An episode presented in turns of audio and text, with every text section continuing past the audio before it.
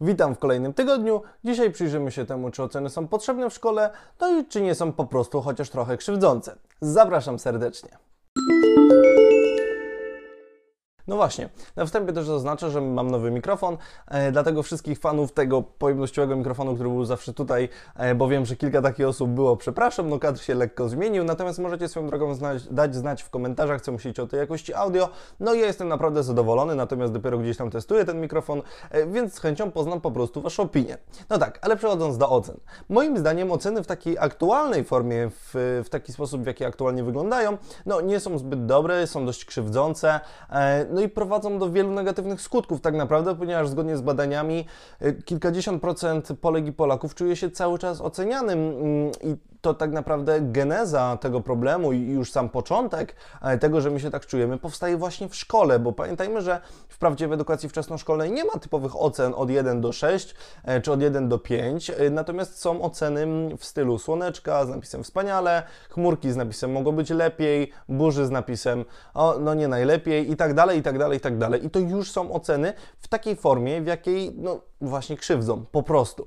No, pierwszym i takim najbardziej podstawowym problemem moim zdaniem, który jest związany gdzieś z ocenami, jest to, że oceny potrafią być tak naprawdę celem samym w sobie. I to jest podobnie jak z pieniędzmi, no bo teoretycznie pieniądze to tylko półśrodek potrzebny nam do spełniania się, do realizacji gdzieś tam swojego szczęścia, no bo pieniądze dają nam możliwość podróżowania, możliwość właśnie realizacji w pasjach i tak dalej, i tak dalej, ale problem jest w momencie, kiedy dla niektórych pieniądze są celem samym w sobie. No i podobnie sytuacja ma się właśnie w kontekście ocen, ponieważ oceny teoretycznie też są tylko półśrodkiem. Oceny teoretycznie nam otwierają dalsze drogi edukacji, otwierają e, uczelnie wyższe przed nami. Teoretycznie powinny nam dodatkowo gdzieś tam dawać możliwość lepszego wejścia na rynek pracy.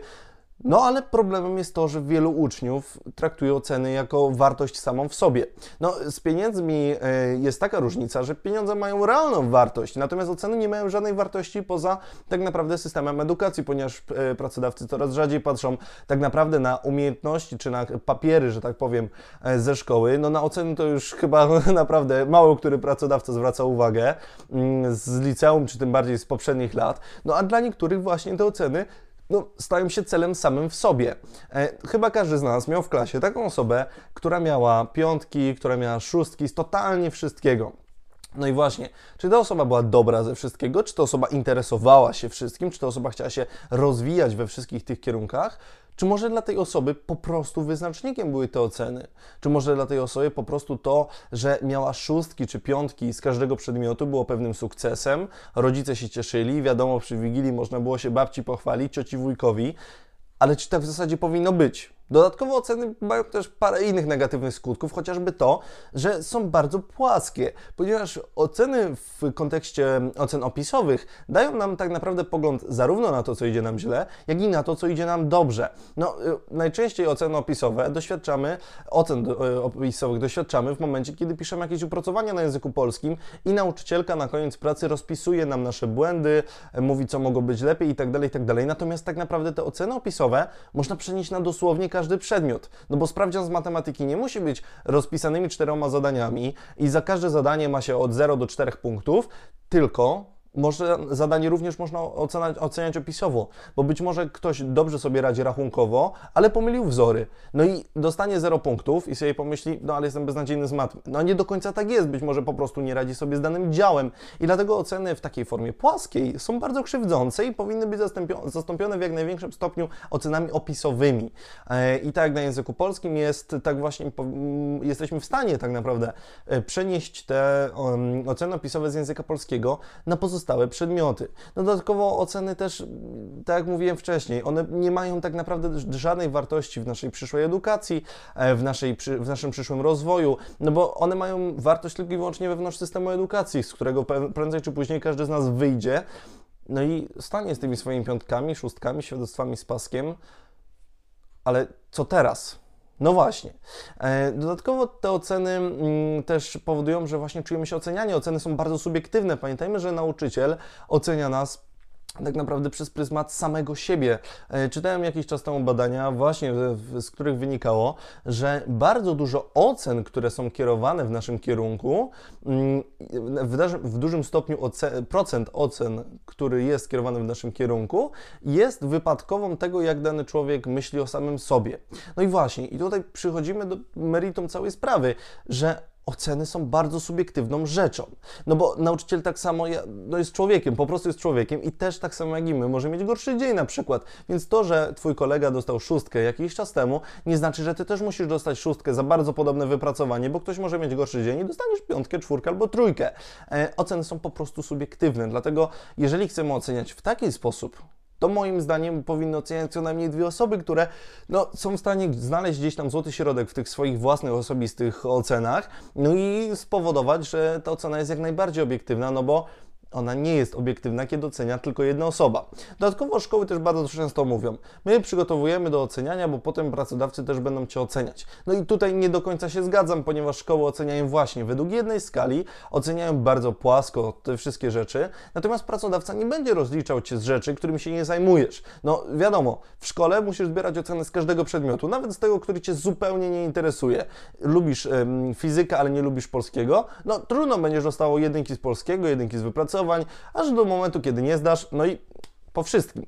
A pracodawca nie będzie Cię oceniał w momencie, kiedy jesteś grafikiem za przygotowywanie budżetu czy za księgowość, no bo to nie są po prostu Twoje obowiązki.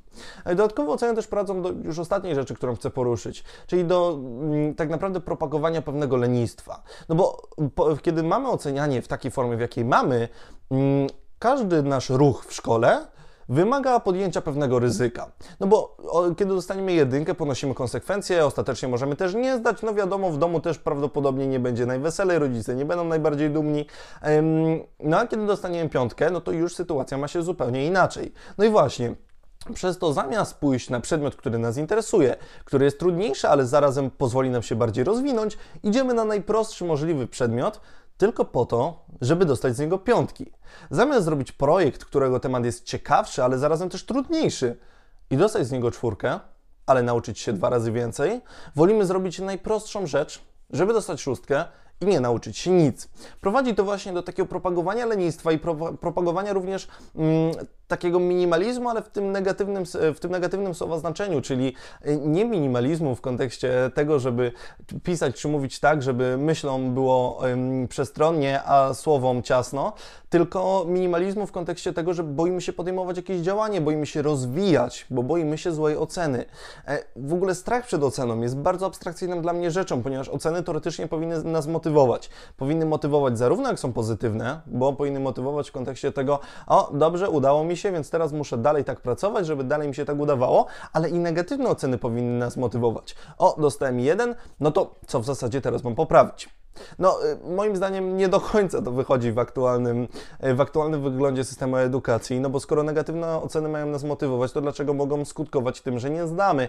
I bardzo często jest tak, że potrafimy dostać negatywną ocenę z dwóch, trzech sprawdzianów, które są kluczowe potem dla całego semestru i ważą tak naprawdę nad całym wyglądem naszego roku. No i właśnie tutaj też poruszyliśmy delikatnie kwestię średniej ważonej, której e, może nie bardzo chcę rozwijać, ponieważ jeszcze zdążę ją poruszyć mm, w którymś z przyszłych epizodów. Natomiast Natomiast y, no, spójrzmy na to racjonalnie. W momencie, kiedy ma, używamy średniej ważonej, łączonej bezpośrednio z tymi ocenami, które dostajemy, no to tak naprawdę sprawdziane czy kartkówki z początku roku, kiedy mogliśmy sobie nie radzić, bo byliśmy wrzuceni na przykład do nowego środowiska, do nowej klasy, do nowej szkoły, czy do nowego materiału po prostu, a często w szkołach podstawowych po prostu do nowego przedmiotu, no bo w piątej, szóstej, siódmej klasie zaczynają się coraz to kolejne przedmioty, których wcześniej po prostu nie było i mogliśmy sobie na początku nie radzić, ale potem wzięliśmy się w garść, zaczęło nam iść, Oczywiście nie na szóstkę, ale na czwórkę, piątkę, trójkę.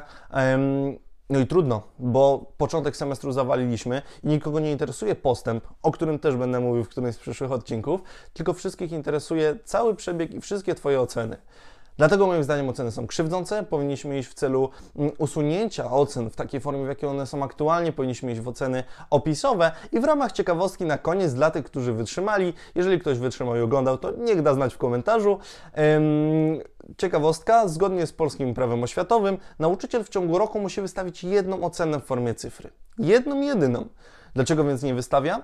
Po pierwsze z przyzwyczajenia, po drugie bardzo często część dyrektorów ma taki bardzo niezdrowe hobby do bycia zaborczym i e, przejmowania mm, często inicjatywy za nauczyciela i narzucania mu z góry swoich przekonań.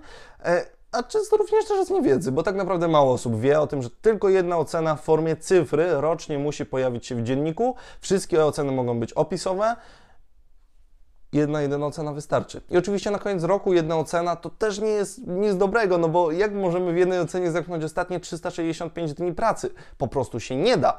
Natomiast yy, pamiętajmy, że po, po kolei wszystkie prace nie muszą być wcale oceniane cyfrą. I moim zdaniem to kierunek, w którym powinniśmy dążyć. Dziękuję wszystkim za posłuchanie, za obejrzenie. Zapraszam do zostawienia pozytywnej reakcji, do powiedzenia w komentarzu o jakości audio, co myślicie e, o tym, co myślicie o ocenach. Być może jest jakiś nauczyciel, który ma jakąś innowacyjną metodę właśnie oceniania. Mm, a my słyszymy się w przyszłym tygodniu. Do usłyszenia.